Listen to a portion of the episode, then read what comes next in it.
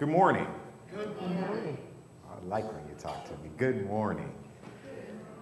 Today's scripture comes from Matthew, the seventh chapter, uh, verses 1 through 5, and it reads Do not judge so that you will not be judged.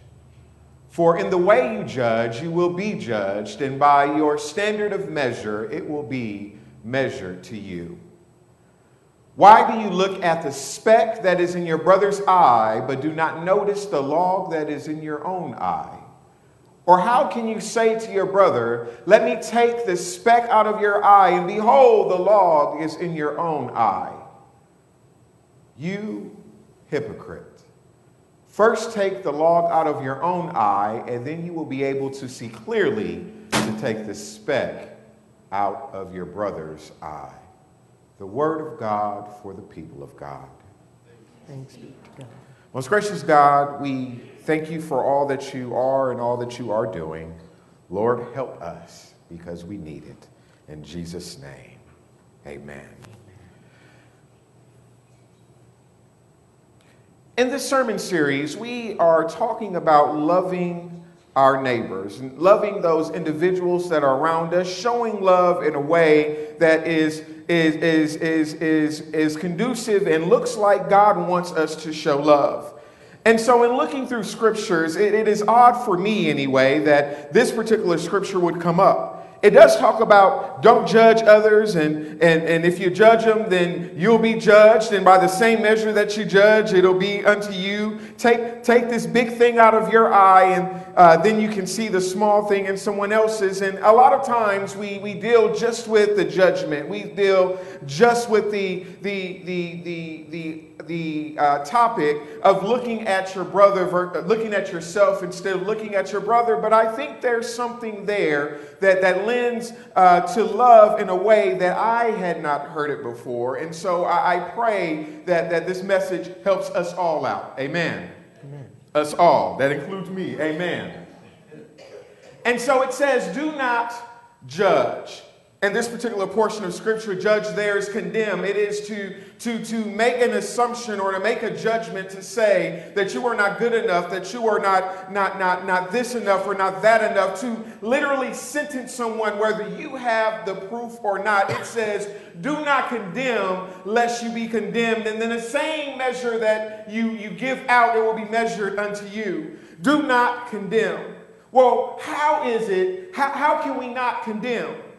We, we often look at things and we, we see the people that are in front of us and we know that they are not perfect and they have issues and they have challenges and they are not getting it all wrong and they, whoever they is, uh, is not like me because I don't make those mistakes. But it amazes me because this particular scripture, and I probably should have kept your log, up here. This particular scripture says the reason why they always have an issue and you never do is because you're looking at things this way. Part of your vision is blocked by all, by all the things that you have internalized, all the things that you are hiding from, all the things that you hope nobody else sees, all the things that are your past, that are your present, and that in some cases you believe might be your future. It is blinded by, by all these things that, that sit in front of you that possibly nobody else sees, but it is blocking your vision. It is blocking your ability to see your brother or your sister clearly. It is blocking your ability to, to walk into the room and, and, and see what God is capable of doing with everyone else. it, it is blocking the, the, the very portion of you that wants to give concern, that wants to give compassion, that wants to give love. You see, as long as part of our vision is blocked and we walk in this partial sight, what we are really doing is looking at they and saying that your issues are too big for God to fix. Your issues are too big for, for God to, to reconcile. Your, your issues are too big. And because they're too big, I can condemn you based on stereotypes. I can condemn you based on preconceived notion. I can condemn you based on what I've heard because what, what you have presented to me is even bigger than what God can handle. You see, when we block out the part of people that is loving, the part of people that is compassionate, the part of people that are that that that God sees every day, the part of people that God sent to you so that it can help you be better. What we do is we deny the grace, the mercy, and the redeeming power of our God. It is that log that is in our eyes that is handicapping our environment, that is handicapping our society, that is handicapping our churches, that is handicapping our families because we can't get past the part that we see enough to see the part that God is really trying to show us. And until we are able to see clearly the person in front of us, we will never be able to give all that God is requiring in that moment. Now, you might say, well, I, I, hear what you're saying, but they aren't perfect and they have issues and they uh, uh, have challenges. And quite frankly, my response to you would be, and, and they must include you and I because we have stuff too. Amen. Amen. For we all have fallen short. For we all have sinned and fallen short of the glory of God. For we all have some burdens that we need to cast on to the, to the, to the feet of God. For we all need to find ourselves in our prayer closets and on our knees in, in confession and asking for forgiveness. For we all have had something in our lives that, that has not gone the way it should, that, that has taken us out of the way and the will of God. But God was big enough in our situation to save us. And so, shouldn't God still be big enough to help our neighbors?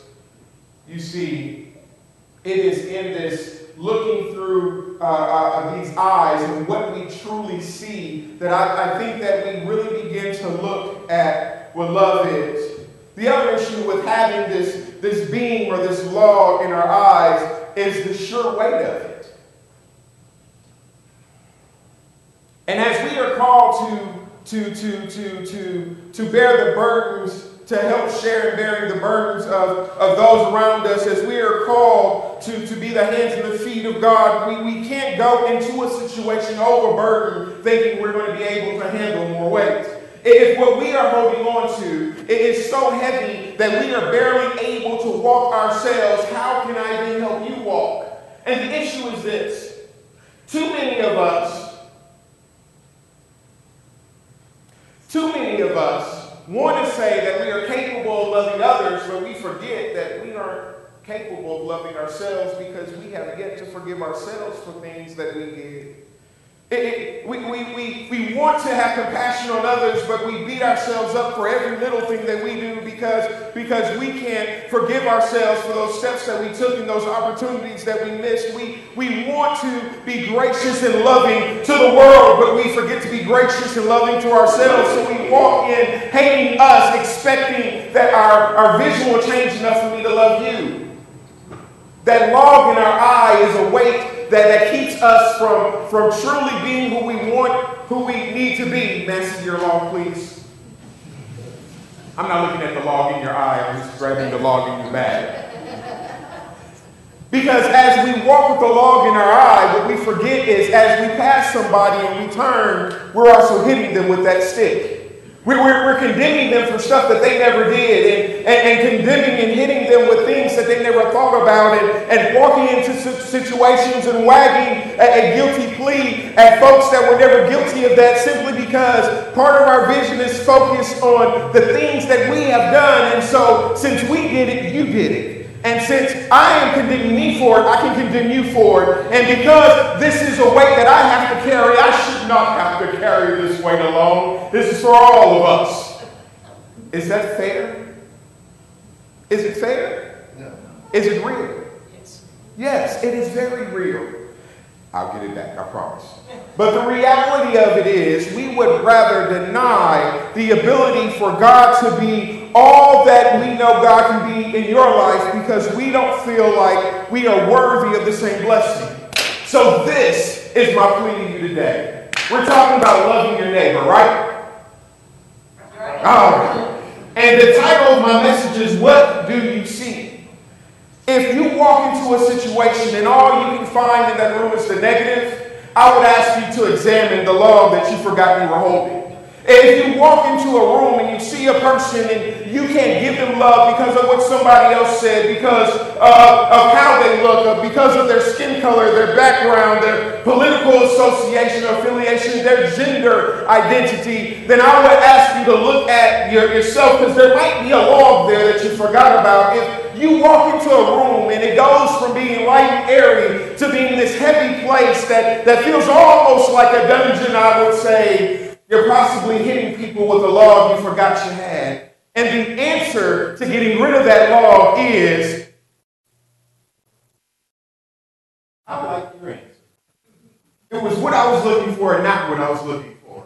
He said the, the, the, the, the solution to that problem, the answer to that question is love. And that is absolutely right. My answer was going to be Jesus, but the scripture says that Jesus is. So you're still right.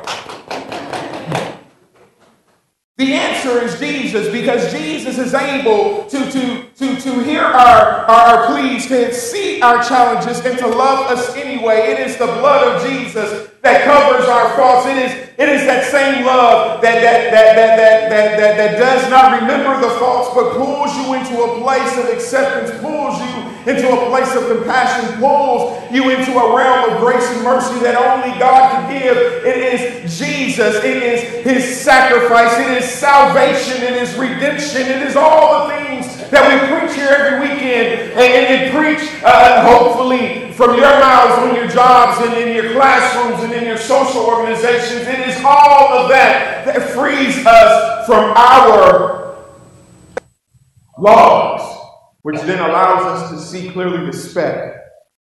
But because this is no longer present, we don't look at the speck as a negative. We don't look at the speck in a way that we have to condemn. We don't look at the speck as a death sentence. Now we see the speck as an opportunity where God can show up and show out. We see, we see that imperfection and we notice that God got rid of our law. And so now it is my job to introduce you to the doctor that took away the condemnation, that cut away the guilt, that took all the things that weighed me down and caused me to be uh, dangerous to others, that took that away. Let me introduce you to Jesus. Because that speck that you have is not something that, that has to condemn you. It's not something that has to negatively affect your life. It is not something that is causing you to your end. It is something that God can, can deal with, something that God can use, something that God can grow with, something that God can take out instead of throwing it to the side, put it in your hand. And now you're able to say, I know that you've gone through this. And look, I've gone through it too, and this is what God did for me. You see, the speck is not a condemn, is not always used to condemn. Sometimes it's used to build. Sometimes it's used to grow. Sometimes it is used to love.